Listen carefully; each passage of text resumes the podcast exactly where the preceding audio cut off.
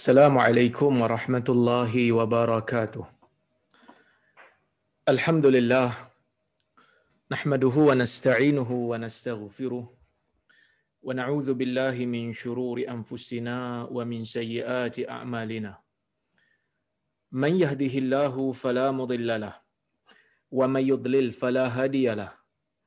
أشهد أن لا إله إلا الله وحده لا شريك له وأشهد أن محمدا عبده ورسوله. يا أيها الذين آمنوا اتقوا الله حق تقاته ولا تموتن إلا وأنتم مسلمون. يا أيها الناس اتقوا ربكم الذي خلقكم من نفس واحدة وخلق منها زوجها وبث منهما رجالا كثيرا ونساء. واتقوا الله الذي تساءلون به والأرحام. إن الله كان عليكم رقيبا. يا أيها الذين آمنوا اتقوا الله وقولوا قولا سديدا. يصلح لكم أعمالكم ويغفر لكم ذنوبكم. ومن يطع الله ورسوله فقد فاز فوزا عظيما. فإن أصدق الحديث كتاب الله وخير الهدي هدي محمد صلى الله عليه وسلم وشر الأمور محدثاتها وكل محدثة بدعة وكل بدعة ضلالة أما بعد Muslimin dan muslimat yang dirahmati oleh Allah Subhanahu wa taala sekalian. Alhamdulillah pada kesempatan ini kita dapat bersama-sama berada di dalam kuliah Riyadhus Salihin yang mana insya-Allah dalam kuliah ini kita akan mendengar beberapa potong daripada kalam Nabi sallallahu alaihi wasallam yang kita akan jadikan sebagai panduan hidup. Kadang-kadang tuan-tuan jiwa ni memerlukan kepada penawar. Bukan kata kadang-kadang. Kadang-kadang kita rasa begitu tetapi sebenarnya jiwa kita sentiasa memerlukan kepada penawar. Jadi penawar bagi orang-orang mukmin apabila merasa keletihan berada di dalam dunia ini dengan cabaran yang pelbagai maka kembalilah untuk mentelaah untuk tadabbur alkitab dan juga untuk uh, gali uh, faedah-faedah yang kita boleh ambil uh, daripada kalam Nabi sallallahu alaihi wasallam. Yang mana dua kalam ini merupakan kalam yang sepatutnya menjadi panduan bagi orang-orang mukmin dalam meneruskan kehidupan untuk kita buat bekalan untuk beramal untuk menjadikan sebagai salah satu daripada cabang mendapatkan semangat motivasi untuk meneruskan kehidupan. Yang mana hari ini tuan-tuan kita dengar cerita ya negara kita dilanda dengan covid yang entah bila akan turunnya. Hari ini saja dah ada 7000 kes sahabat saya yang berada di Shah Alam yang selalu bersama-sama dengan kita dalam kuliah. Ah, di waktu malam ini saya dengar cerita kawan saya telah pun positif. Dan dia pun tak tahu ah, dia dapat daripada mana jangkitan tu. Tiba-tiba je dia positif dia pun tak ingat. Dia kata dia tak pergi pejabat lepas raya. Dia hanya keluar untuk ah, orang kata apa isi minyak kereta saja. Tiba-tiba didapati positif. Jadi oleh kerana tu tuan-tuan masing-masing kita menjaga kesihatan masing-masing patuhi SOP mudah-mudahan kita dijauhkan dengan wabak ini dan mudah-mudahan negara kita ah, dipelihara oleh Allah Subhanahu Wa Taala insya-Allah. Jadi hari ini kita nak masuk tuan-tuan dan puan-puan pada bab yang baru iaitu bab yang ke-33. Bab yang baru hari ini insya-Allah kita nak masuk bab 33. Sebelum ni kita bincang tentang bab 32. Apa itu bab 32? Bab 32 ialah bab yang membicarakan tentang kelebihan yang Allah Ta'ala berikan kepada orang-orang yang lemah di kalangan orang-orang Islam ni. Orang miskin. Ha, yang mana kita dah bincang pada kuliah yang lepas tentang kisah Juraij. Seorang yang tidak ada pengaruh. Seorang yang miskin. Dituduh oleh seorang pelacur dan akhirnya Allah memberikan karamah. Allah memberikan kemuliaan dengan budak tu boleh bercakap dengan mengatakan dia bukan anak Juraij. So hari ini kita nak masuk pada bab yang baru setelah kita mengetahui kita membaca hadis-hadis yang berkaitan dengan kelebihan orang-orang miskin kelebihan orang-orang lemah, kelebihan orang-orang yang ditindas ni kita nak bincang pula hari ini babu alamat babu mulatafatil yatim wal banat wasair dha'afah wal masakin wal munkasirin wal ihsani ilaihi wal ihsani ilaihim wa syafaqati alaihim wat tawadhu'i ma'ahum wa khafdil janahi lahum. Yang bermaksud bab yang membicarakan tentang kita berlembut dengan anak yatim dengan anak perempuan dan seluruh daripada orang-orang yang lemah, orang-orang yang miskin, orang-orang yang tidak ada uh, kemampuan, bukan orang yang sombong, bukan orang yang kaya, tak. Uh, golongan-golongan yang cepat untuk uh, orang kata apa? cepat untuk pecah. Orang kata cepat pecah ni maksudnya golongan yang fragile, golongan yang maruahnya boleh untuk kita pilih untuk kita pijak-pijak. Ah, bukan maksudnya maruah dia rendah tak. Tapi maksudnya dia tak ada pengaruh dalam masyarakat. Dia orang yang lemah dia orang yang miskin dia orang yang marhain kita kata eh. Wal ihsani ilaihim. Bukan hanya bab ni bukan hanya nak berbicara tentang bersikap lembut bersikap lunak dengan orang-orang yang seperti ini. Bahkan bab ini juga nak menceritakan tentang ganjaran ataupun uh, gesaan agama untuk melakukan kebaikan kepada mereka wa syafaqati alaihim dan berlaku kesian kepada mereka wa tawadhu'i ma'ahum dan kena ada sifat kita ni kena ada sifat rendah diri sama dengan mereka walaupun kita mungkin Allah Taala pilih menjadi golongan T20 Mungkin Allah Ta'ala pilih kita menjadi golongan yang ada kedudukan dalam masyarakat. Golongan bangsawan, golongan politician, golongan YB-YB. Ah, golongan-golongan korporat-korporat. Ah, tetapi Islam gesa kita untuk ada sifat tawaduk, untuk duduk bersama dengan mereka. Untuk tidak merasakan diri kita ni jijik pada mereka. Ya, baik. Wal khafdil janahi lahum. Dan hendaklah kita ni ah, meletakkan kita punya kepak. Maksudnya jangan jangan kembangkan kepak. Maksudnya jangan sombong dengan mereka turunkan kepak maksudnya turunkan martabat turunkan uh, ego supaya kita dapat duduk bersama mereka. Qala Allah taala Allah berfirman wakhfid janahaka lil mu'minin.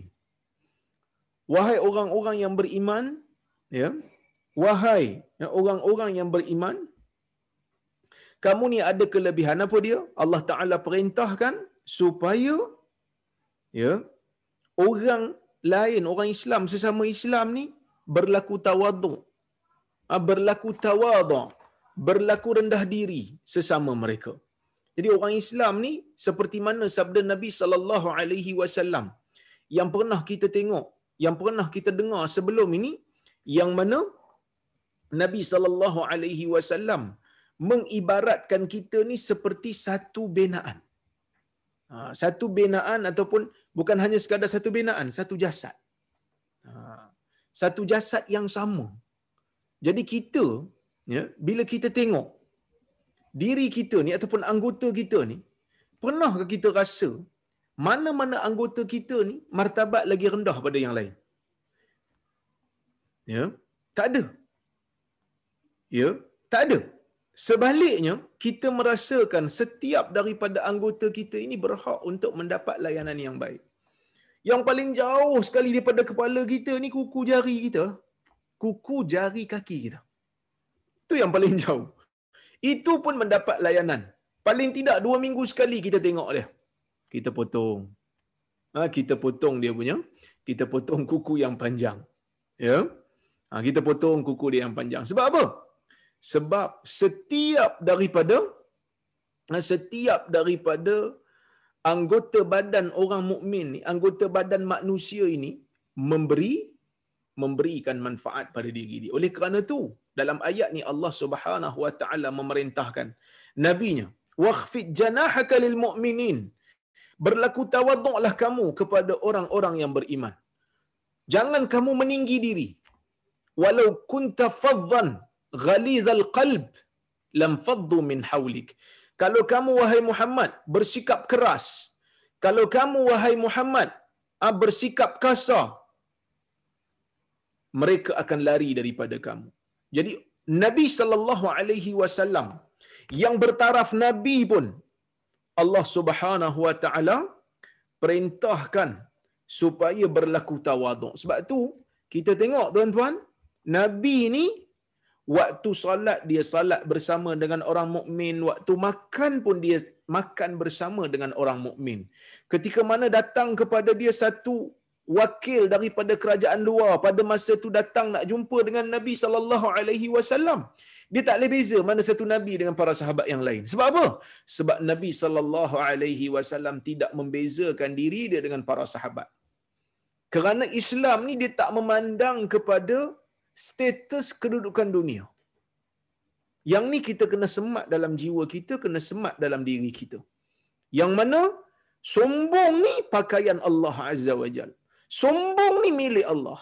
Allah aja yang boleh sombong. Selain daripada selain daripada Allah tak ada siapa yang boleh takabur, tak ada siapa yang boleh sombong, tak ada siapa yang boleh kata aku dari sudut status lebih baik pada orang ni, maka aku boleh sombong. Tak ada. Ha, mungkin dia seperti mana kita bincang sebelum ni lah. Mungkin orang yang kita halau di depan pintu rumah kita kerana dia miskin, lebih mulia. Mungkin orang yang sapu sampah di pejabat kita lebih mulia di sisi Allah daripada kita sendiri. Allah Ta'ala maha mengetahui. Sebab itu tuan-tuan, orang yang melazimi membaca ayat-ayat Al-Quran, orang yang sentiasa melazimi membaca hadis-hadis Nabi sallallahu alaihi wasallam, dia akan sematkan benda ni dalam diri dia. Ha, dia akan semat benda ni dalam diri dia, dia akan berasa, dia akan mesra, dia akan rasa diri dia sama je macam orang lain walaupun di tempat tu dia mempunyai jawatan yang besar. Dia mempunyai jawatan yang tinggi.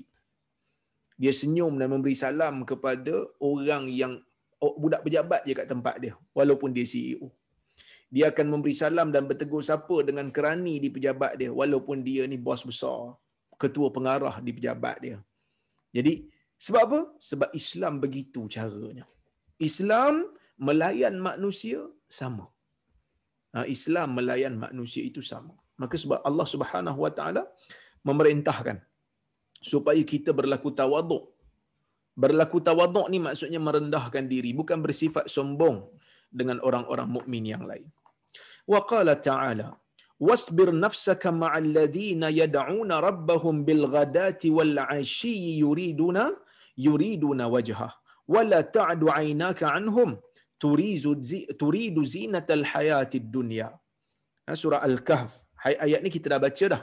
Ha, masa ayat yang ah, bab yang ke-32 kita dah baca dah ayat ni tapi tak apalah mungkin ada sebahagian yang baru masuk yang baru je join kita. Alhamdulillah hari ni ramai ada 151 orang. Ha, jadi mungkin ada yang tak dengar hadis ni Allah Subhanahu wa taala memerintahkan nabinya memerintahkan Nabi Muhammad sallallahu alaihi wasallam supaya mensabarkan dirinya menahan dirinya bersama-sama untuk duduk bersama-sama dengan orang yang sentiasa menyeru Tuhan mereka pada waktu pagi dan petang. Maksud pada, pada waktu pagi dan petang ni ialah satu simbolik maksudnya orang yang berada dengan Nabi sallallahu alaihi wasallam daripada kalangan orang-orang yang lemah pada masa itu orang yang berada dengan Nabi sallallahu alaihi wasallam daripada kalangan orang miskin pada waktu itu sentiasa mengingati Allah. Daripada waktu pagi sampai pada waktu daripada waktu pagi sampai pada waktu petang. Maksudnya daripada setiap waktu dia orang ingat Tuhan. Setiap waktu dia orang seru nama Tuhan. Setiap waktu dia orang berdoa kepada Tuhan. Mengharapkan keredaan Allah mengharapkan keampunan Allah. Jadi Allah azza wajal minta Nabi sallallahu alaihi wasallam supaya menahan dirinya supaya tidak beredar daripada kumpulan ni. Walaupun kumpulan ni bukanlah satu kumpulan yang boleh bawa perubahan yang besar kepada politik yang berada di Mekah pada masa itu. Tak. Tak akan berubah pun secara logiknya. Yang masuk Islam pada masa itu siapa dia? Yang masuk Islam pada masa itu Ibnu Mas'ud. Yang masuk Islam pada masa itu Bilal. Yang masuk Islam pada masa itu Suhaib, yang masuk Islam pada masa itu Ammar, yang masuk Islam pada masa itu Sumayyah, yang masuk Islam pada masa itu Zinnirah. Ini semua bukanlah golongan-golongan bangsawan yang mempunyai pengaruh yang besar. Ini adalah orang-orang miskin yang tidak ada pengaruh. Walaupun mereka tidak ada pengaruh, walaupun mereka tidak ada kekayaan, Kebanyakan daripada sahabat Nabi pada awal dakwah Nabi hanya Khadijah saja yang kaya, Abu Bakar kaya, Osman lah kaya. Tapi kebanyakan daripada sahabat Nabi ketika mana dakwah itu berlaku di Makkah, kebanyakan mereka adalah golongan yang tidak berpengaruh besar. Kebanyakan mereka adalah golongan-golongan yang miskin, bekas hamba seperti Suhaib, ha, seperti Salman. Ini semua bekas hamba seperti Khabbab bin Al-Arat. Ini semua bekas hamba tuan-tuan. Bilal bekas hamba. Sumayyah bekas hamba semua. Yang miskin, yang tidak ada ha, pengaruh yang besar. Walau macam mana pun orang akan tahu dia ni bekas hamba. Kan? Maka Allah Azza wa Jal tetap suruh Nabi untuk duduk bersama mereka. Sebenarnya hadis ni ada kisah dia. Ada kisah dia kita akan tengok hadis dia nanti. Ha? Kemudian Allah Subhanahu wa taala kata yuridu nawajhah orang-orang yang berada dengan kamu wahai Muhammad yang sentiasa menyeru Tuhan mereka yang sentiasa selalu berdoa kepada Tuhan mereka pada waktu pagi dan petang pada waktu setiap masa kamu kena tahan diri bersama dengan mereka. Kerana mereka ini sewaktu mereka berdoa kepada Allah setiap waktu dan setiap masa yuriduna wajhah mereka inginkan wajah Allah. Mereka inginkan keredaan daripada Allah mereka seru nama Allah bukan kerana ada kepentingan dunia. Mereka seru nama Allah bukan kerana mereka nakkan habuan sesuatu daripada daripada seruan itu yang mereka akan dapat dalam kehidupan mereka yang sementara dalam dunia. Tak. Mereka ikut kamu wahai Muhammad, tak ada kepentingan apa pun. Mereka ikut kamu wahai Muhammad, bahkan membahayakan diri mereka lagi ada. Tetapi mereka kekal bersama dengan kamu wahai Muhammad. Walaupun sebahagian daripada mereka ada yang dibunuh seperti Sumayyah dan Yasir. Walaupun sebahagian daripada mereka yang buta mata seperti Zinnirah diseksa. Walaupun sebahagian daripada mereka diseksa. Sehingga berbirat belakang badannya seperti Khabbab bin Al-Arat semua ini tuan-tuan tidak menjadikan mereka berganjak terhadap pegangan agama mereka. Kerana mereka yakin dan percaya bahawasanya apa yang mereka seru adalah Tuhan yang benar. Apa yang mereka anuti adalah agama yang benar. Apa nak jadi, jadilah. Mereka sekali-kali tidak pernah takut. Mereka sekali-kali tidak pernah merasa gentar. Sebab itu, pejuang-pejuang Islam sepanjang zaman yang berpegang dengan kebenaran mengambil semangat daripada mereka. Sebab itu kalau kita tengok tuan-tuan, sejarah peperangan Islam, walaupun mereka ditindas, ah, walaupun mereka ini ah, dizalimi, sekali-kali mereka tidak akan ubah pendirian mereka. Daripada yang baik, mereka akan jadi lebih baik. Demi nak menukar agama setelah mereka faham, tidak akan sekali. Sebab itu kita tak pernah tengok orang yang faham agama tiba-tiba jadi murtad kerana benci pada agama tak ada. Kalau dia tiba-tiba jadi murtad pun kerana ada kepentingan dunia dia nak cari. Tapi kerana dia kata agama ni tak betul, no, tak ada. Kalau ada pun yang murtad kerana jahil ataupun kerana kepentingan dunia.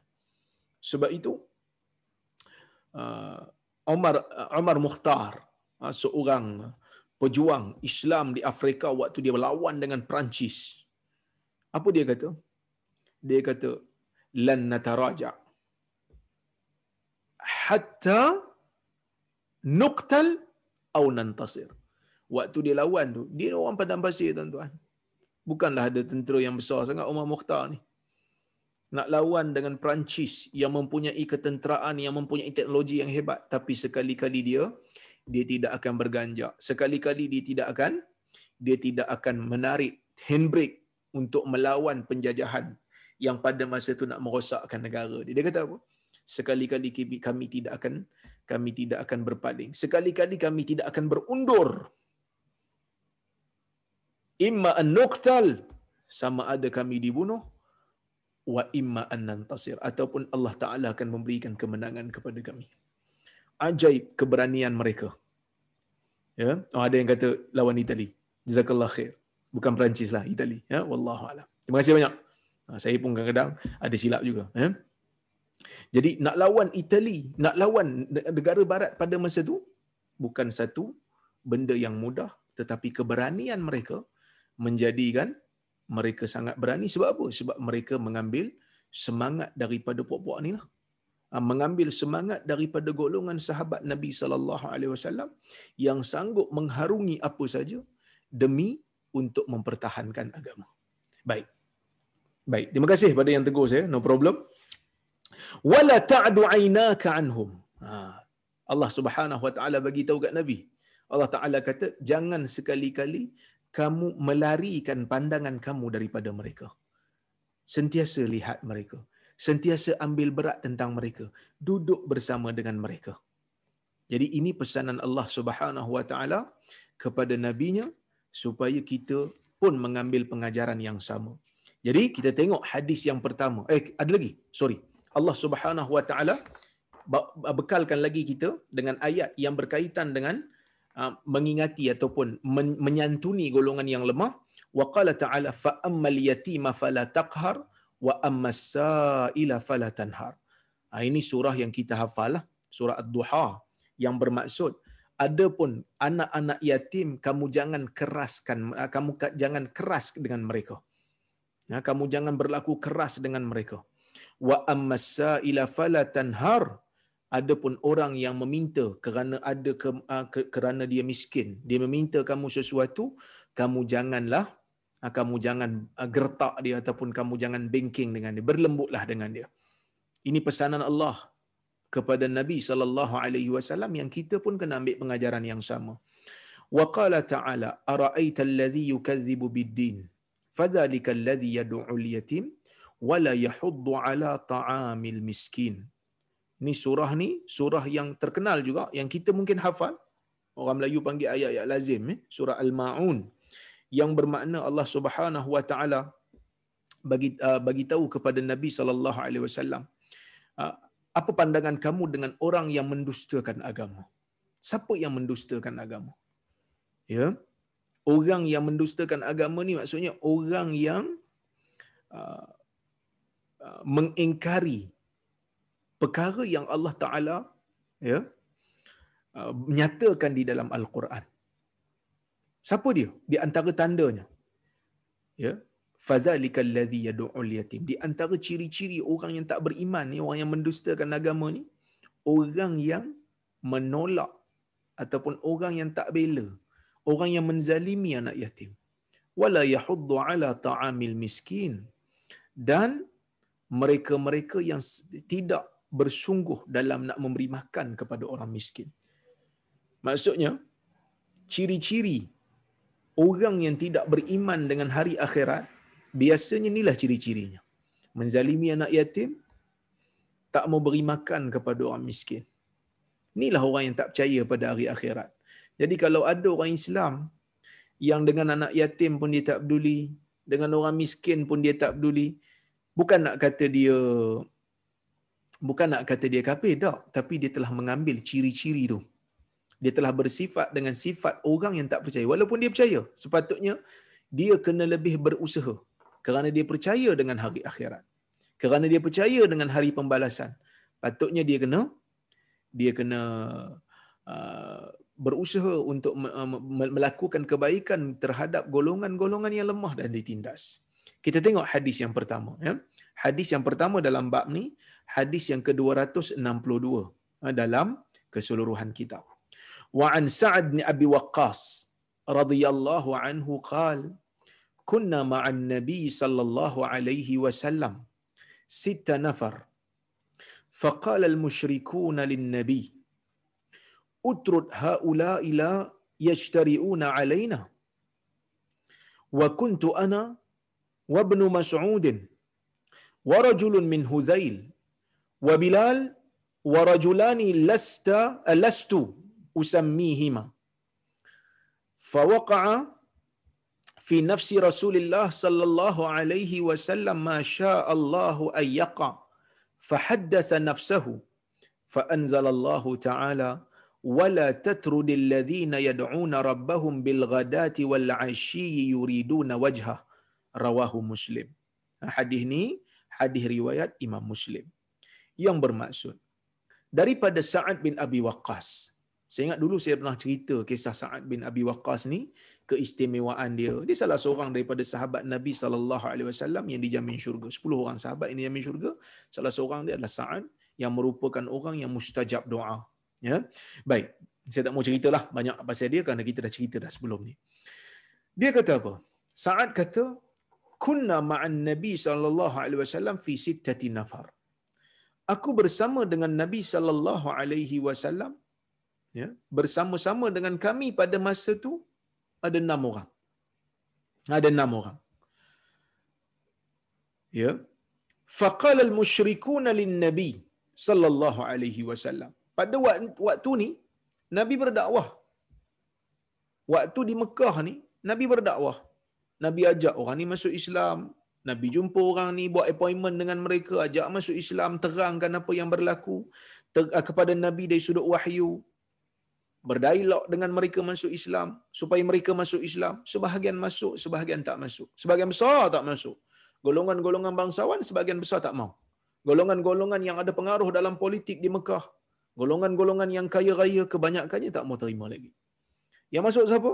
Orang miskin. Yang masuk siapa? Orang marhain. Yang masuk siapa? Bekas hamba. Yang masuk siapa? Orang yang tak ada pengaruh. Maka orang musyrikin ni bila Nabi sallallahu alaihi wasallam berdakwah kepada mereka, mereka minta kepada Nabi sallallahu alaihi wasallam dengan satu permintaan. Dia kata apa? Utrud haula la yajtari'una alaina. Eh Muhammad, tolong halau mereka ni. Siapa? Ni. Enam orang ni. Tolong halau. Maksudnya Nabi SAW duduk dengan enam orang ni. Sambil tu berdialog dengan orang musyrikin. Tiba-tiba orang musyrikin kata dekat Nabi SAW, Ya Muhammad, tolong halau enam orang ni. Ha, tolong halau ni yang apa? Yang berada yang berada dengan kamu dalam majlis kamu ni la yashtariuna alaina supaya mereka ni ha, supaya mereka ni tak sibuk supaya mereka ni tak berani dengan kami maksudnya supaya ada gap supaya mereka kekal takut kekal hormat pada kami itu permintaan dia orang lah. Sombongnya dia orang ni tak nak duduk bersama dengan Sa'ad bin Abi Waqqas. Sombongnya mereka ni tak nak duduk dengan orang Islam yang ada bersama dengan Nabi sallallahu alaihi wasallam. Ha, jadi bila dia orang cakap macam tu, Nabi sallallahu alaihi wasallam ni dengar ucapan mereka. Siapa dia orang enam orang dengan Nabi ni? Saat cerita. Sebelum nak bagi tahu pendirian Nabi dengan cadangan mereka, kita tengok dulu siapa.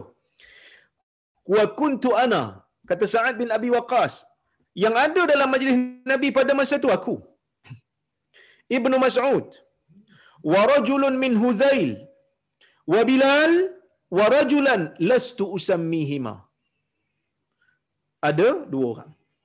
Ya? Baik. Ada enam orang. Siapa dia?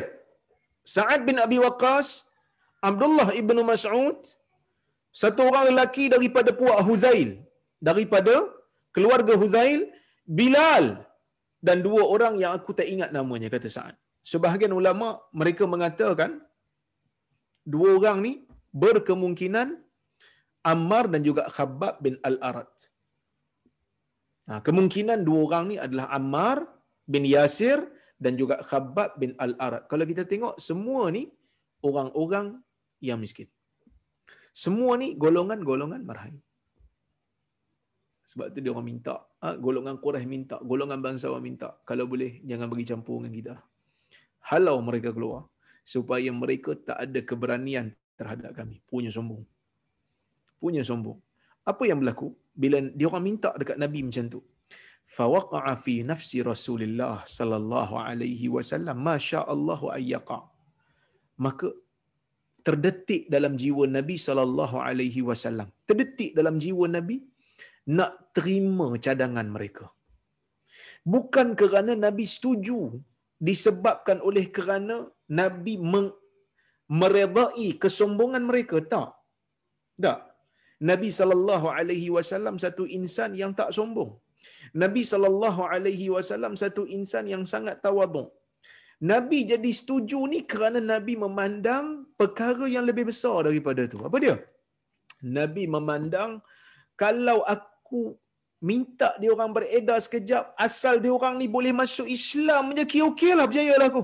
Lepas ni kita tarbiyah lain dia orang ni, kita didik lain dia orang ni. Ha, maka Nabi sallallahu alaihi wasallam berpandang dengan pandangan begitu. Cadangan mereka untuk menghalau puak-puak ni, Nabi rasa terdetik dalam jiwa dia. Okeylah sekejap. Bukan kerana Nabi sokong dengan kesombongan mereka.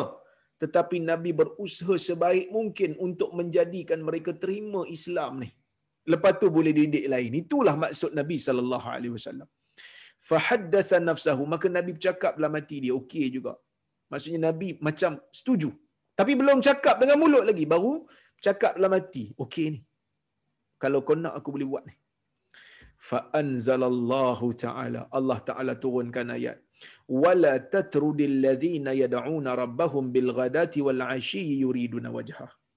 Kamu jangan sekali-kali menghalau orang-orang yang berdoa kepada Tuhan mereka pada waktu pagi dan petang yuriduna wajhah ya?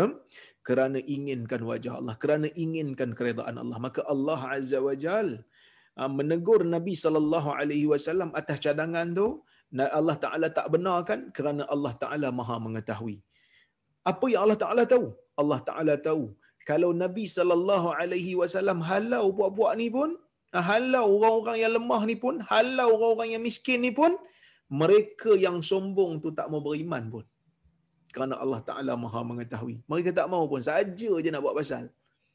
Ini membuktikan kepada kita tuan-tuan, Nabi sallallahu alaihi wasallam ni pertama betul-betul bersungguh dengan segala cara yang ada untuk menjadikan orang ni menerima dakwah.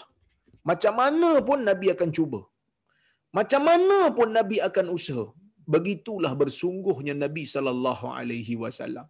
Sebab tu kita tak boleh terima kalau ada orang kata, Yalah Nabi tu macam tu lah Nabi punya cara kita nak buat yang lebih baik. Tak ada tuan-tuan. Tak ada orang yang lebih bersungguh dalam nak mengajar umat dia sesuatu benda yang boleh membawa kepada syurga melainkan Nabi akan ajar pada kita. Tak ada benda yang lebih baik daripada apa yang Nabi ajar. Tak ada benda yang lebih baik daripada apa yang Nabi tunjuk kerana Nabi ni dalam nak menjadikan orang terima dakwah dia sangat-sangat bersungguh. Tak ada siapa yang lebih bersungguh, tak ada siapa yang lebih dahsyat daripada Nabi kita ni. Dan yang kedua tuan-tuan, yang keduanya, Allah Azza wa Jal maha mengetahui. Dan Allah Ta'ala saja yang mengetahui benda gaib. Dan Nabi SAW tidak mengetahui benda gaib melainkan apa yang Allah Taala bagi tahu dia saja. Sekadar itu je yang Nabi tahu. Sebab kalau Nabi daripada awal dah Nabi tahu mereka memang tak nak terima dakwah Nabi dah tentu Nabi akan kata kalau aku buat pun kau orang bukan nak bukan nak terima. Sehinggalah Allah Taala turunkan ayat. Allah Taala kata kamu jangan sekali-kali menghalau mereka. Ha, maka Nabi sallallahu alaihi wasallam pun tak halau. Dan Nabi sallallahu alaihi wasallam pun pun tak halau. Jadi tuan-tuan ni di antara hadis yang bagi saya merupakan hadis yang sangat-sangat besar.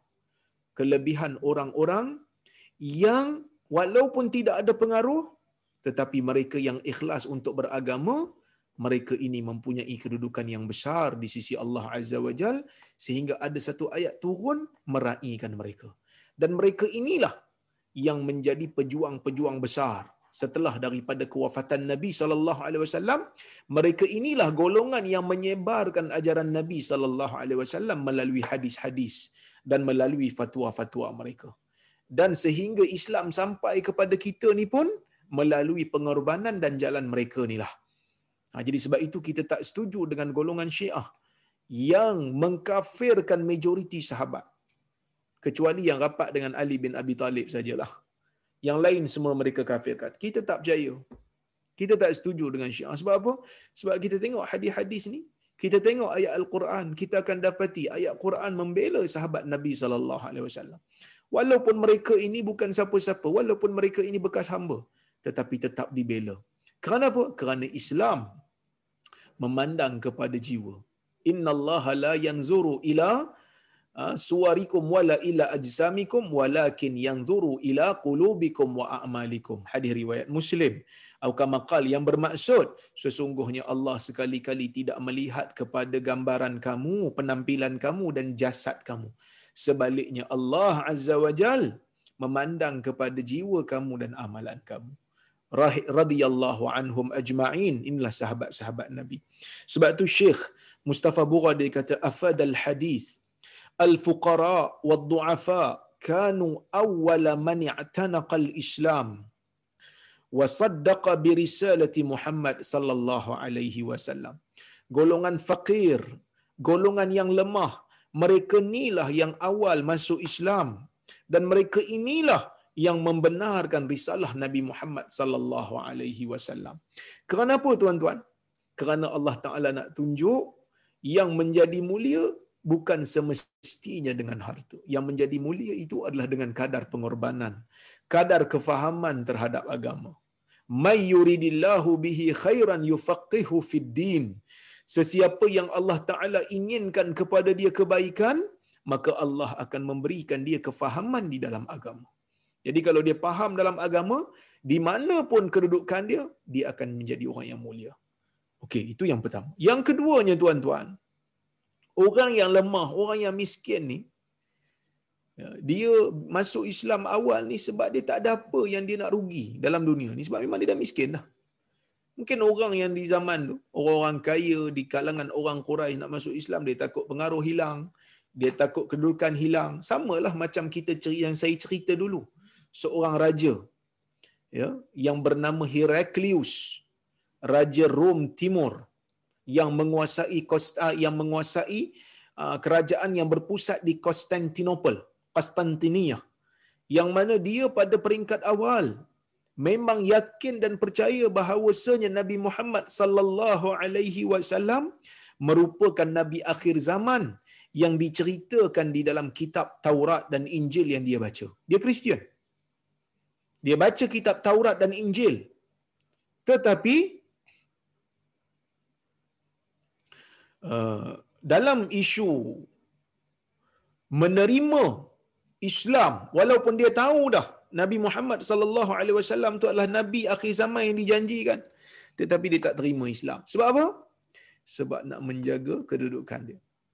Sebelum tu dia baca surat Nabi sallallahu alaihi wasallam. Sebelum dia baca surat Nabi, dia panggil dulu Abu Sufyan. Abu Sufyan pada masa tu meniaga dekat Syam, dekat dekat kawasan Busra tu kata silap saya, Busra sempadan di antara Jordan dengan Syria hari ini yang berada di bawah daerah jajahan Rom pada masa itu. Dan mereka dipanggil untuk pergi ke Ilya. Ya. Mereka dipanggil untuk pergi ke Ilya. Ilya ni Quds lah. Jerusalem. Ataupun hari ini kita panggil Baitul Maqdis lah.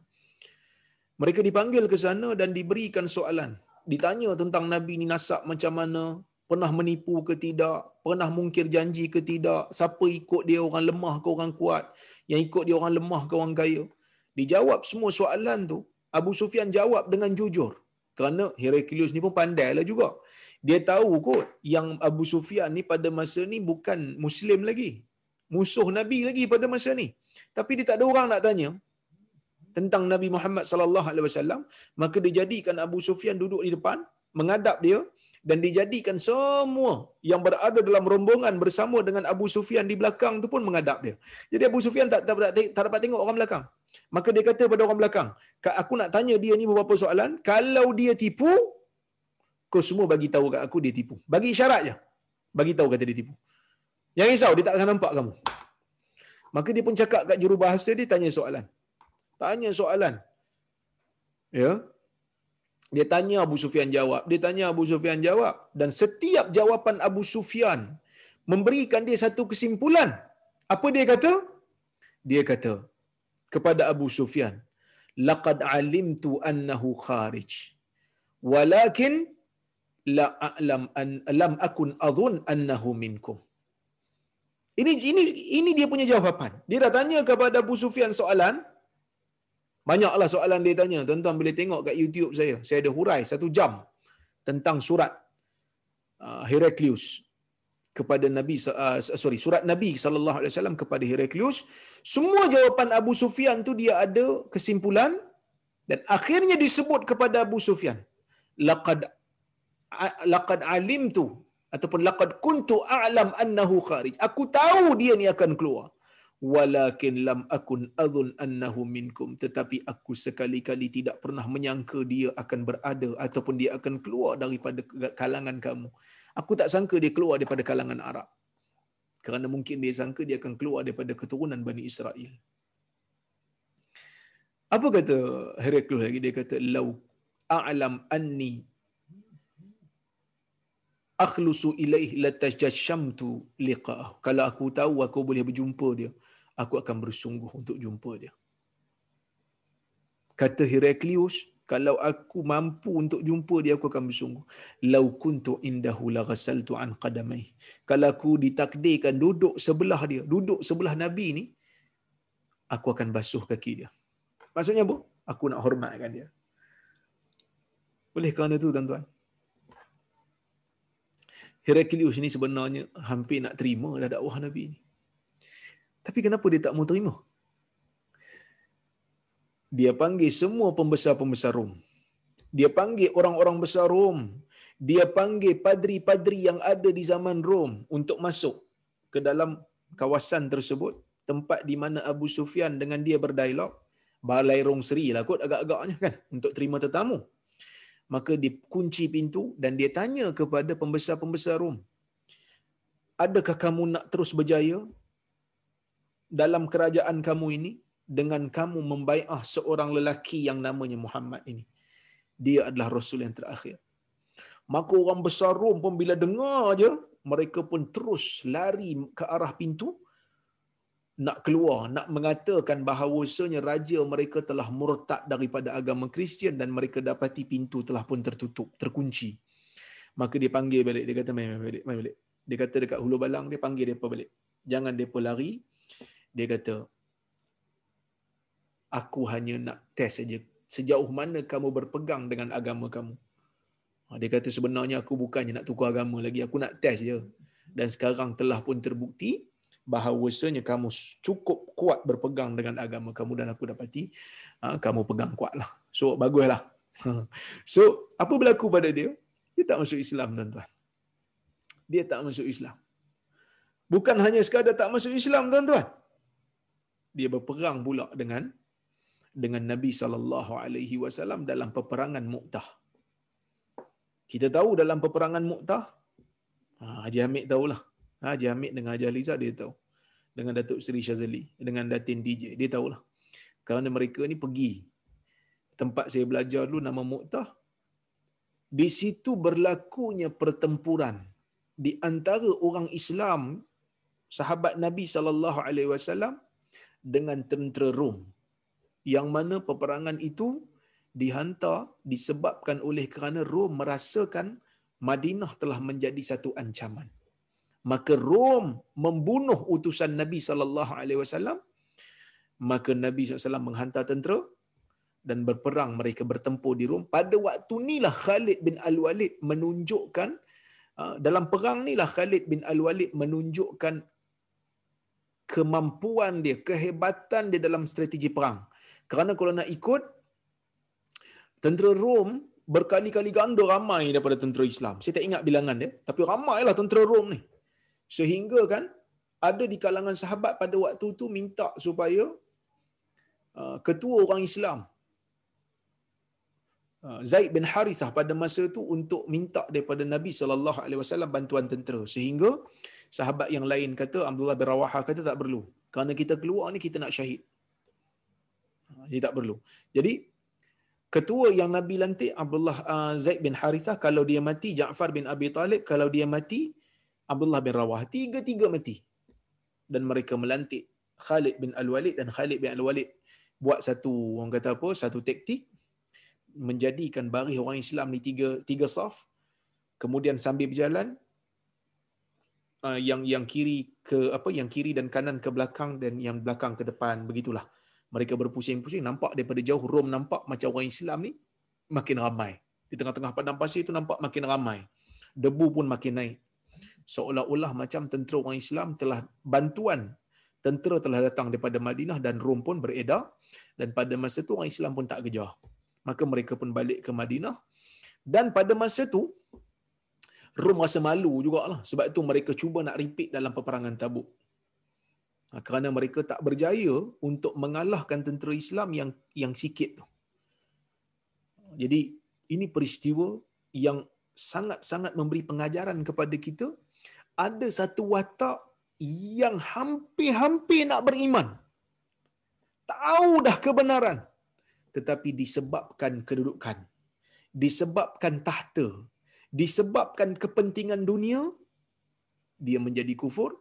Dia tak terima kebenaran. Bahkan dia berperang pula dengan kebenaran tersebut.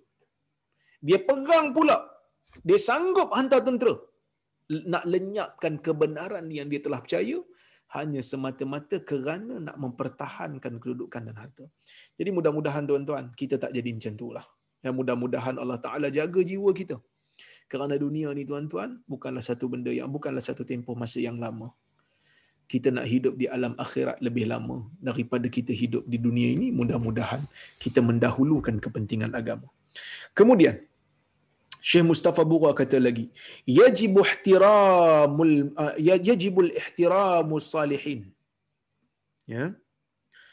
Yajibu ihtiramus salihin wajtinabu ma yubghiduhum wa yu'dhihim. Wa inna fi idhaihim wa ighdabihim ghadab Allah.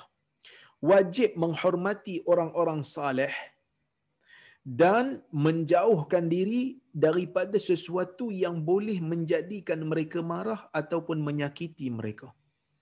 Wa inna fi izaihim wa ighdabihim ghadaballah. Kerana pada kita menyakiti mereka dan memarahkan mereka akan datang kemurkaan Allah. Sebab itu tuan-tuan dan puan-puan rahmati Allah sekalian, dalam hadis Qudsi Allah Subhanahu wa taala ada menyebutkan kepada kita satu hadis yang sangat-sangat memberikan kita amaran dan ancaman untuk kita menyakiti orang-orang saleh ni. Apa dia? Allah Taala sebut man adzali waliyan faqad adzantuhu bil harb. Sesiapa yang menyakiti waliku Sesiapa yang menyakiti wali-waliku maka aku akan isytihar perang dengan dia. Siapa wali Tuhan? Orang saleh. Wali Tuhan ni tak semestinya dia ada karamah tak. Dia orang saleh. Kita tengok dia saleh. Kita tengok dia ikhlas pada agama. Kita tengok agama dia betul. Kita tengok amalan dia bagus. Maka dia orang saleh. Jadi bila orang saleh, kita hormati dia. Jangan sakiti dia. Ha, kerana Allah Ta'ala jaga dan pelihara dia.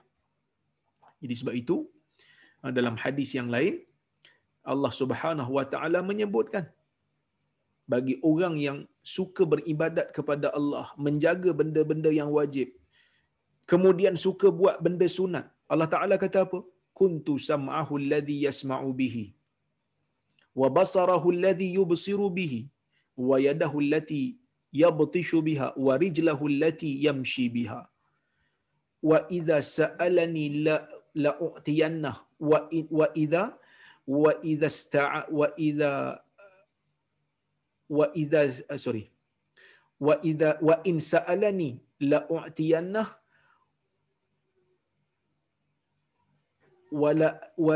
wala anista wala ista'adhani la la la u'idhanna ah okey itu hadisnya hadis bukhari yang maksudnya Allah taala kata seorang hamba yang soleh ni kalau dia orang baik, dia jaga benda-benda wajib, kemudian dia banyak buat benda-benda sunat, Allah Taala kata apa kata? Wala yazalu yataqarrabu ilayya bin nawafil hatta uhibbahu. Sentiasa orang saleh ni setelah dia jaga benda-benda yang wajib, dia buat benda-benda yang Allah Taala wajib kat dia, lepas tu dia buat pula benda sunat banyak-banyak,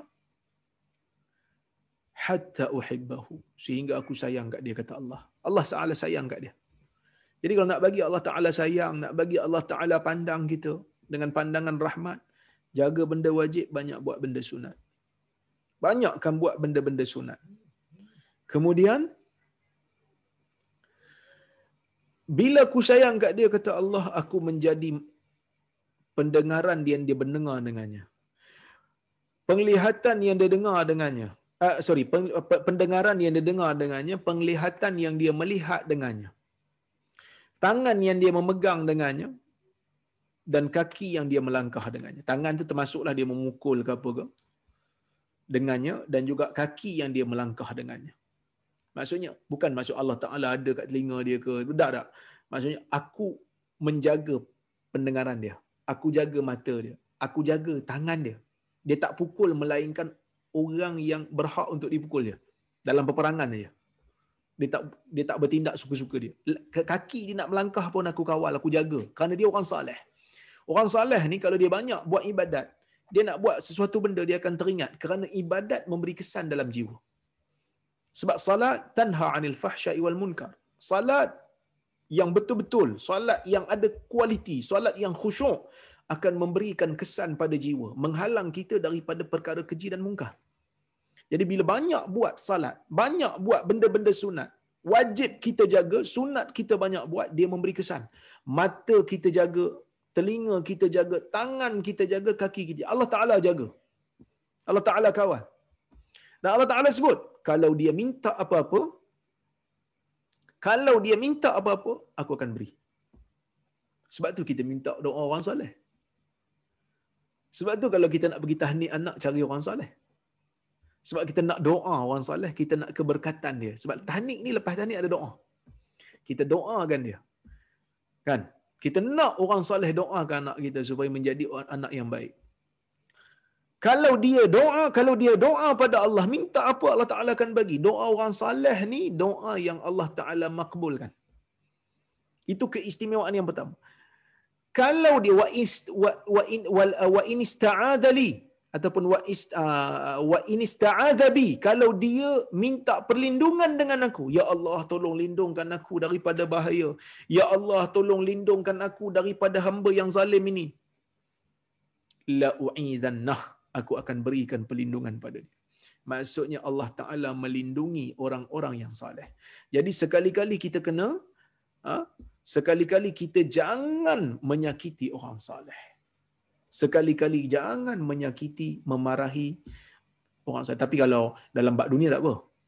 Kalau kita marah dia kerana dunia. Contohnya, dia ada ambil benda yang tak sepatutnya dia ambil hak kita. Ha, itu kita ada hak lah.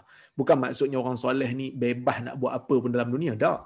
Orang soleh yang terikat dengan hukum hakam. Tiba-tiba kita nak benci dia kerana apa? Kerana kesalehan dia, kita nak benci dia. Tak boleh. Itu menunjukkan ada something wrong pada iman kita. Tapi kalau kita tak puas hati dengan dia sebab dia ambil hak kita, itu tak apa. Itu kita bebas. Boleh dakwa dia pergi mahkamah. Kerana sahabat Nabi wasallam juga orang saleh. Tetapi sahabat Nabi juga ada kes mahkamah yang dibawa berjumpa dengan Nabi sallallahu alaihi wasallam. Ha, jadi kita kena bezakan di antara dua benda tu. Ya?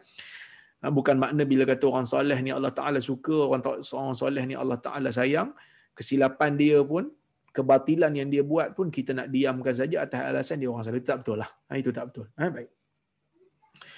Yajibu ayyakuna ihtiramun nas wa taqdiruhum lidinihim wa imanihim la limalihim wa jahihim. Wajib kita menghormati manusia dan memuji mereka disebabkan pegangan agama mereka dan keimanan mereka. Bukan semata-mata kerana harta mereka dan pangkat mereka. Ha, ini kena letakkan dalam jiwa kita sama-sama. Ha, bukan kerana pangkat, bukan kerana harta. Tetapi kerana keimanan. Kita boleh bersama dalam bilik kuliah ni, walaupun kita berada di martabat yang berbeza-beza dari sudut umur, martabat yang berbeza-beza dari sudut status sosial, tetapi kita boleh duduk sekali. Boleh dengar sekali. Kerana apa? Kerana kita sama dari sudut keimanan. Kita sama sayangkan Allah dan Rasul. Kita nak ambil faedah daripada hadis Nabi sallallahu alaihi wasallam. Kemudian kata Syekh lagi, al-musawah fil qimatil insaniyah mabda'un islami tubbiqa amalian munzul ayyamil ula min da'watil Islam. Persamaan dari sudut nilai keinsanan. Sama rata dari sudut nilai keinsanan merupakan satu prinsip Islam yang telah diamalkan secara praktikal dari sejak awal dakwah Islam lagi. ketika mana Nabi sallallahu alaihi wasallam di Mekah lagi Nabi telah uh, diajar oleh Allah azza wajal tentang konsep kesamarataan tentang konsep memerangi rasism memerangi favoritism tak ada benda ni dalam agama kamu beriman daripada mana kamu datang. Keturunan mana pun kamu datang. Kamu mukmin muslim. Kamu layak dilayan dengan layanan muslim. Kamu layak dilayan dengan layanan mukmin. Human rights di dalam Islam telah diamalkan sejak awal. Waktu ni di barat masih lagi bincang tentang ha, ha orang kata apa di barat masih lagi berlaku kezaliman di Rom berlaku kezaliman. Ha, gladiator dan seumpamanya. Ha? ha ini benda-benda yang kita kena kena tahu. Gladiator manusia yang disuruh untuk uh, ber, ber, menjadi penghibur tetapi menumpahkan darah sesama mereka. Ini berlaku di Rom. Ada manusia-manusia hidup dalam kasta yang tidak boleh lari daripada kasta kasta tinggi tidak boleh bersama dengan kasta rendah tetapi Islam tidak membenarkan perkara ini berlaku. Kemudian al-islamu dinullah taala li jami'in nas. Agama Islam merupakan agama Allah azza wajal untuk semua manusia. Wala fadla li ahadin ala akhar bimalin aw jahin illa bitaqwa wal amali salih. Agama Allah yang diturunkan oleh Allah yang mencipta semua manusia. Yang mencipta orang miskin itu pun Allah yang mencipta orang kaya itu pun Allah. Yang mencipta orang Melayu itu pun Allah. Yang mencipta orang Arab itu pun Allah. Yang mencipta mamak itu pun Allah. Yang mencipta Bangladesh itu pun Allah. Yang mencipta orang putih itu pun Allah. Maka Allah sekali-kali tidak membezakan hambanya dengan bangsanya, dengan kedudukannya. Tetapi Allah membezakan mereka dengan ketakwaan, dengan pegangan agama dan amal salehnya. Jadi tuan-tuan dan puan-puan rahmati Allah sekalian, saya kira hadis ini memberikan kita satu pengajaran yang sangat berguna dalam kehidupan kita. Ya kadang-kadang saya pun sama uh, duduk di universiti. Uh, kadang-kadang ada syaitan duk detikkan hati aku duduk universiti. Allah Taala bagi belajar sampai PhD. Kadang-kadang rasa sombong tu mungkin ada dalam diri. Bila baca hadis-hadis macam ni, sebenarnya saya bukan nak bagi tuan-tuan dan puan-puan nasihat. Saya bagi diri saya dulu. Saya bagi diri saya dulu nasihat supaya saya ni tak sombong, supaya saya ni tak lupa diri. Engkau ni siapa? Allah Taala tak pandang kau kalau tidak ada amal saleh. Kalau hanya sekadar pangkat, kalau hanya sekadar sijil, Allah Taala tak pandang. Amal saleh. Allah Taala bagi sedikit ilmu, beramallah dengan apa yang Allah Taala fahamkan kamu dengannya. Sebarkanlah ilmu, mudah-mudahan Allah Taala pandang kamu dengan pandangan rahmat. Itulah yang saya boleh sampaikan pada tuan-tuan. Mudah-mudahan nasihat yang saya bagi pada diri saya ni kita dapat ambil pengajaran bersama insya-Allah untuk kita teruskan kehidupan sebagai seorang mukmin yang sentiasa merendah diri kepada orang lain. Ha, mengharapkan Allah Subhanahu wa taala meridai kita insya-Allah. So kita sambung minggu depan insya-Allah. Saya tengok kalau kalau ada soalan ataupun komentar kalau ada. Assalamualaikum Prof. Saya belum Prof lagi ya. Jangan panggil saya Prof lah. Saya Profesor Madya. Pangkat saja. Biasa orang panggil Prof ni Profesor penuh. Jangan panggil saya Prof lah. Panggil uh, nama pun tak apa. Panggil Ustaz pun okey. Jangan panggil Prof lah. Nanti orang kata dia ni belum Prof lagi. Uh, okay. Tapi panggil nama pun okey. Assalamualaikum mi. Uh, no problem. Boleh. Assalamualaikum Ustaz. Uh, dia kata apabila berlaku pandemik COVID-19 di seluruh dunia, bermacam-macam video, WhatsApp post, FB post tentang isu COVID-19 dari mana-mana ustaz, ustazah dan ulama membuat hukum dan beri pandangan yang sangat confusing. Ada ustaz cakap macam ni, ustaz yang lain cakap macam ni pula. Baru-baru ni ustazah yang viral pasal isu lelaki tak solat Jumaat tiga kali. Apa benda ni sangat-sangat melirukan. Okey. Bagaimana menyelesaikan masalah ni? Yang mana kami sepatutnya follow? Betul lah. Um, bila berlaku keadaan nawazil yang kita ber, yang kita berdepan sekarang ni kita berdepan dengan nawazil. Apa itu nawazil? Nawazil ni satu bencana yang turun yang kena pada ramai orang dan benda ni tak pernah berlaku sebelum ni. Ini satu penyakit yang tak pernah kita alami sebelum ni orang yang hidup di zaman ni tak pernah ada pengalaman kena wabak macam ni. Last kali Spanish flu yang membunuh jutaan manusia itulah mungkin yang terakhir. Ini baru berlaku.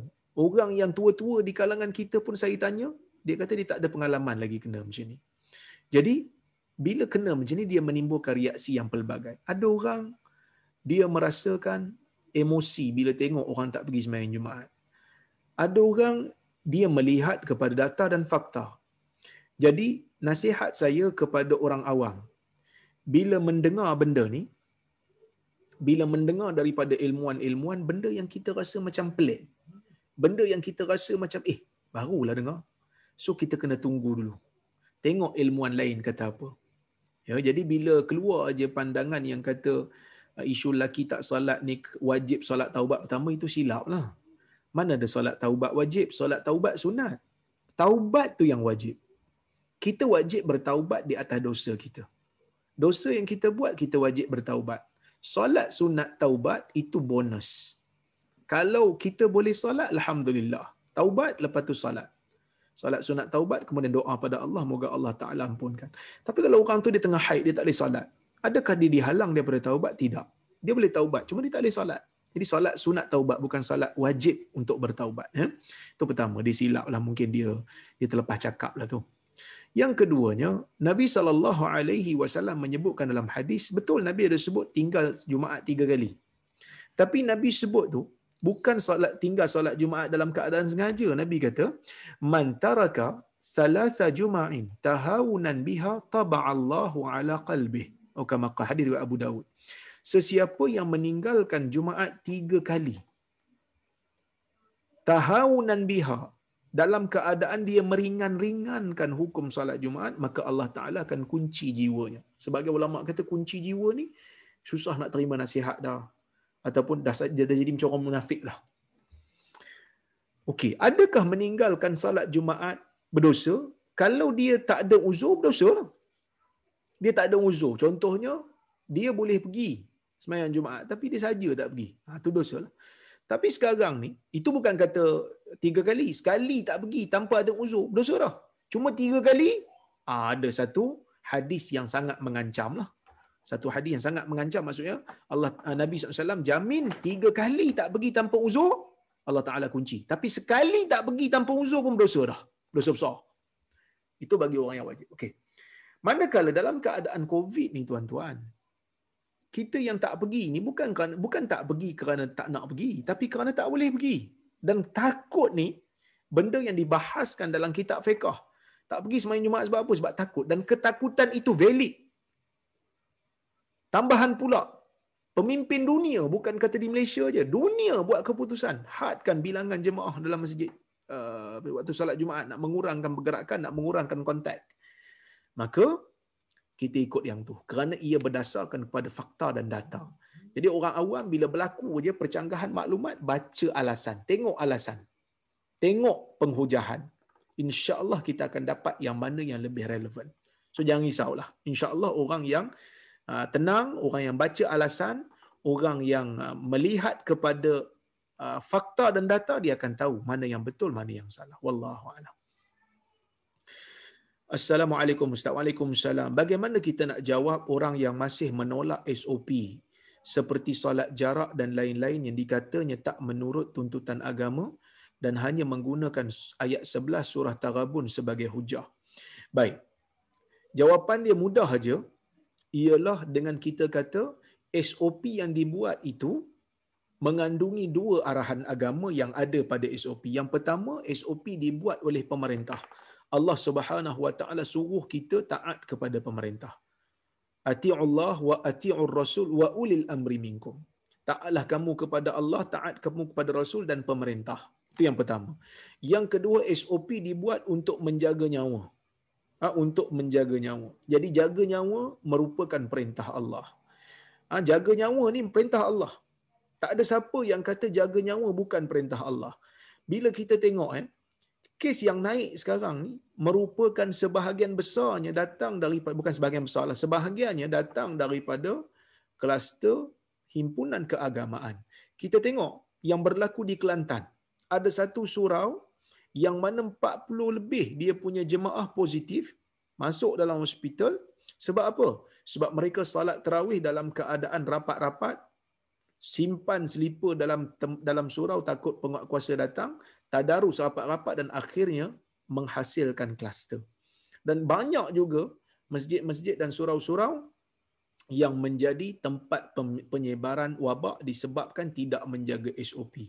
Jadi ini merupakan bukti yang nyata yang menunjukkan kepada kita bahawasanya SOP ini diperkenalkan bukan untuk merosakkan agama tetapi untuk kita menjaga nyawa yang merupakan tuntutan agama.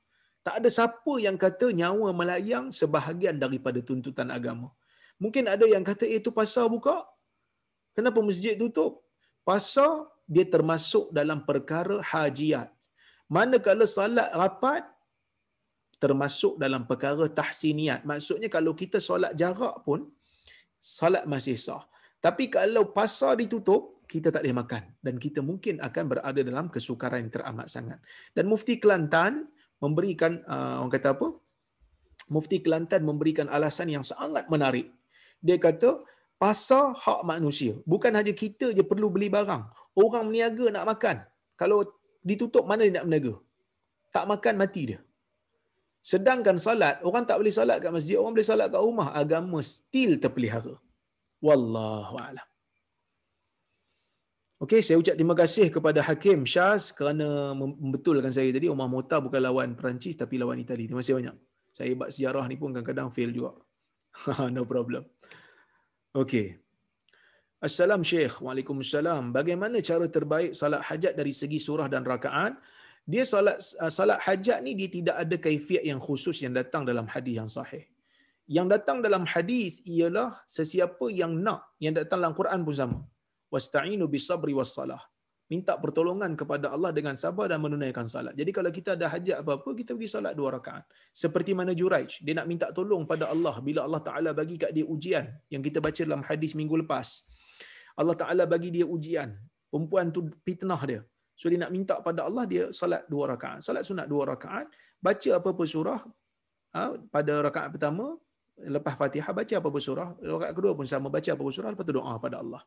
Dalam sujud boleh doa. Dia tak semesti sujud yang terakhir, mana-mana sujud pun tak apa. Kemudian bagi salam, ha, sebelum bagi salam pun berdoa. No problem. Salam Ustaz. Waalaikumsalam beronani ketika bulan puasa adakah ia membatalkan puasa kerana ada pendapat minoriti mengatakan tidak namun ia termasuk dalam perkara besar, dalam dosa besar adakah ianya khilaf betul ada khilaf dalam masalah ini bagi orang yang beronani sehingga melakukan inzal melakukan orang kata apa um, mengeluarkan air mani maka majoriti ulama mengatakan ia membatalkan puasa. Tetapi minoriti ulama kata tak batal puasa walaupun perbuatannya itu adalah berdosa. Saya berpegang kepada pendapat ia membatalkan puasa kerana tidak ada beza dari sudut melepaskan syahwatnya walaupun bukan dengan melakukan persetubuhan. Kerana di antara maqasid puasa tujuan pencariatan puasa ialah men, men, men, apa ni menahan makan dan uh, minum dan juga menahan syahwat. Orang yang melakukan onani sehingga mengeluarkan air mani pada tengah hari di bulan puasa, dia telah melepaskan syahwatnya walaupun dia tidak bersetubuh dengan isterinya. Wallahu alam. Jadi batal puasa lah ikut pendapat saya. Salam Ustaz. Waalaikumsalam. Kalau saya nak ikuti kelas Ustaz yang sebelum-sebelum ni nak cari kat mana? Ha, yang ni Kak Majini ada tak dalam ni? Nanti Kak Majini boleh bagi kot. Uh, ada link. Ya, Hajah Majini kita uh, boleh uh, uh, forward kan pada chat box ini. Uh, link Google Drive. Jadi tuan boleh tengok. Dalam tu semua kuliah saya berkenaan dengan Riyadhus Salihin daripada awal sehingga ke akhir ada insya-Allah. Ya. Salam doktor. Waalaikumsalam. Sekarang ni berapa hari doktor buat regular ceramah? Dulu sebelum Ramadan saya, saya rasa ceramah hari Ahad, Isnin, Selasa dan Kamis. Okey. Um, saya punya kuliah ada pada hari Isnin malam lepas Isyak pukul 9, 9 suku semalam lah. Kemudian hari Selasa hari ini pukul 9 uh, 9 malam Sembilan saya buka kelas, biasa sembilan sepuluh lah kita mula kerana kita nak bagi ruang pada orang lain masuk. Kemudian hari Kamis malam juga Riyadhus Salihin. Kemudian hari Sabtu Sabtu pun uh, bukan bukan tiap hari lah uh, dua kali saja iaitu tafsir bersama dengan Tafakufiddin Datin Ali Ali dan juga hari Ahad dengan um, Datin Lin uh, apa ni Nia Nur Islam Academy. Ha, tu je lah kuliah saya. Ha, saya pun tak larat nak banyak-banyak lah. Penat juga lah kan. Dia bukan penat apa tuan-tuan. Bukan penat berceramah. Penat nak membaca sebelum kuliah. Nak buat preparation sebelum kuliah tu. Tuan-tuan duk dengar kan? Ha, dengar sedap kan? Tapi saya nak bercakap ni. Nak kena semak tu, nak kena semak ni, nak kena bagi fakta tu, nak kena buka kitab ni. Kan? Ha, tambah pula bahasa Arab. Hadis Nabi ni bahasa Arab. Bukan bahasa kita. Jadi mungkin saya faham berbeza. Saya kena tengok ulama punya cara baru saya boleh faham dengan pemahaman yang betul. Ya? Ha, jadi penat yang tu. Jadi sebab itu saya rasa cukup-cukup lah. Sebab saya pun nak kena baca thesis pelajar lagi, nak kena baca final year project pelajar lagi, nak kena menulis lagi, nak kena buat journal, nak kena buat buku. InsyaAllah saya target ujung tahun ni ada satu lagi buku yang akan keluar hampir dah 80%, 85% dah siap iaitu buku uh, 10 sahabat syurga. Uh, sahabat Nabi SAW yang dijamin syurga. Uh, buku ni memang ada seorang daripada sahabat kita yang dengar kuliah, uh, dia cadangkan saya untuk buat. So insya-Allah kita buat ya. Dekat nak siap dah, insya-Allah mudah-mudahan adalah uh, pahala untuk uh, dia dan juga untuk saya dan juga uh, tim-tim penulis saya untuk memperkenalkan sahabat Nabi kepada uh, masyarakat. Uh, sebab kuliah Ummahatul Mukminin hari Isnin malam tu pun ramai ada orang kenal isteri-isteri Nabi sallallahu alaihi wasallam. Sebelum ni mungkin dia tak kenal. Akhirnya dia kenal kita nak memperkenalkan tokoh-tokoh besar dalam sejarah kita yang ada dalam sejarah kita. Assalamualaikum Assalamualaikum Saya fahami Islam menyuruh kita berdoa terus pada Allah tidak melalui ejen seperti orang alim atau priest dalam Kristian. Bagaimana kita harus berdoa melalui orang alim pula? Okey, begini. Orang Kristian dia memang dia nak doa ke apa dia minta pada priest dia. Orang Islam dia tak ada perantaraan tu dia boleh doa. Allah Subhanahu wa taala sebut uji budak tada'i idza da'an. Aku memberikan, aku mustajabkan doa orang yang berdoa kepada aku. Cuma dalam kita berdoa dalam kita berdoa kepada Allah tu kita juga boleh minta doa. Sambil kita berdoa kita minta orang saleh juga doa. Syekh tolong doakan untuk saya. Kan benda ni kita selalu buat pun. Minta doa orang saleh, mudah-mudahan orang saleh tu punya doa Allah Taala kabulkan. Doa kita pun Allah Taala kabulkan. Sebab itu dalam peristiwa Omar kan. Omar punya apa? Omar punya zaman waktu kemarau dia minta Abbas berdoa untuk Allah Taala turunkan hujan dan mereka aminkan. Kerana Abbas tu bapa saudara Nabi sallallahu alaihi wasallam yang alim yang saleh, maka Omar minta doa dia. Ini dipanggil tawassul dengan orang saleh. Beza kita dengan Kristian apa dia? Bezanya kita doa sendiri dan kita minta doa orang saleh. Kita doa sendiri, tapi kita minta juga doa orang saleh. Ha, itu bezanya. Mereka tak, mereka minta pengampunan daripada padri mereka. Kita tak tak perlu minta pengampunan daripada orang saleh. Kita tak perlu minta pengampunan daripada orang saleh. Orang saleh ah, dalam Islam dia tak jual pun surat pengampunan tu. Ha?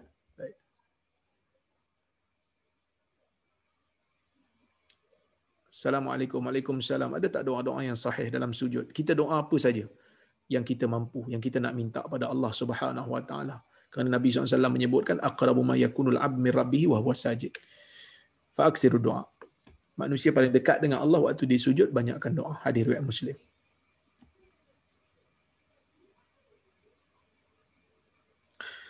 Syekh referring to kelas semalam. Syekh ada sebut pasal sembunyikan dosa berkaitan dengan anak zina. Boleh dibinkan pada siapa? Bolehkah kita menipu untuk sembunyi dosa? Kita menggunakan hilah. Kita menggunakan tauriah bukan menipu secara direct tetapi kita selindungkan ha, kita menggunakan pendekatan berselindung ha, untuk menutup aib sendiri wallahu alam itu kalau kita dah bertaubatlah tapi kalau suami tengok pasangan dia tak berubah masih lagi berzina suami dayus lah dia kena lepaskanlah isteri tu. Kalau memang tak mau berubah lagi dah terus dengan perbuatan yang jahat. Yang saya bincang semalam tu dia tu dah bertaubat. Dan tak ada siapa tahu dia sembunyikan dia tutup jangan buka aib dia. Wallahu alam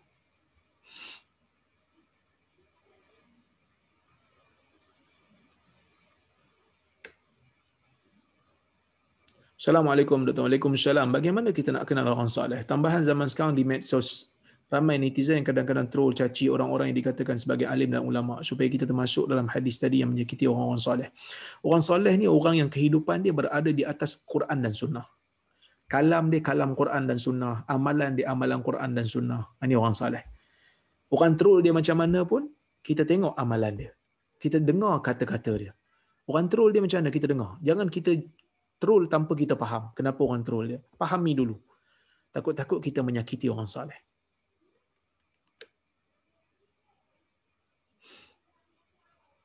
Okey.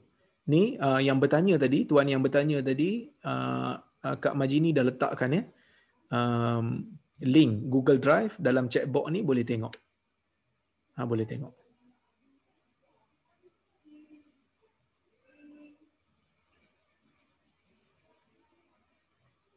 Tadi Tuan Zaini kot yang minta tadi kan? Ha, Tuan Zaini yang minta tadi boleh tengok dekat chat box.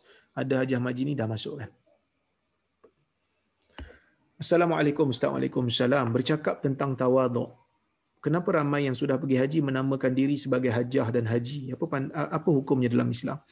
Dia tawaduk dengan tidak tawaduk ni tak bergantung kepada gelaran. Maksudnya kalau haji dia letak nama haji kerana nak menunjukkan dia dah pergi haji tanpa ada perasaan riak, tanpa ada perasaan takabur tak salah. Ha. Ya, tak salah. Tetapi kalau dia letak tu dalam keadaan dia menyombong, dia riak, kononnya dia, dia, dah pergi haji, dia takabur, ah, yang tu memberi masalah. Contoh macam inilah. Ah, orang ada PhD dapat gelaran doktor. Ada orang dia gunakan gelaran tu untuk menyombong diri, takabur, sombong, riak. Salah lah. Tapi kalau orang panggil dia dengan gelaran tu yang layak untuk dia. Usah kata haji je Datuk Seri, Datuk Tan Seri. Kan? Dan Nabi SAW memberikan gelaran yang sepatutnya kepada pembesar Rom waktu Nabi hantar surat kat dia. Nabi kata Azimir Rom, orang besar Rom. Jadi kalau dia memang layak dan dia bukan ada riak pun. Riak ni benda dalam jiwa. Tak ada siapa tahu melainkan dia je. Jadi kalau dia pakai gelaran tu, dia tahu aku ni riak ke tak. Kalau gelaran tu boleh menyebabkan riak, jangan pakai.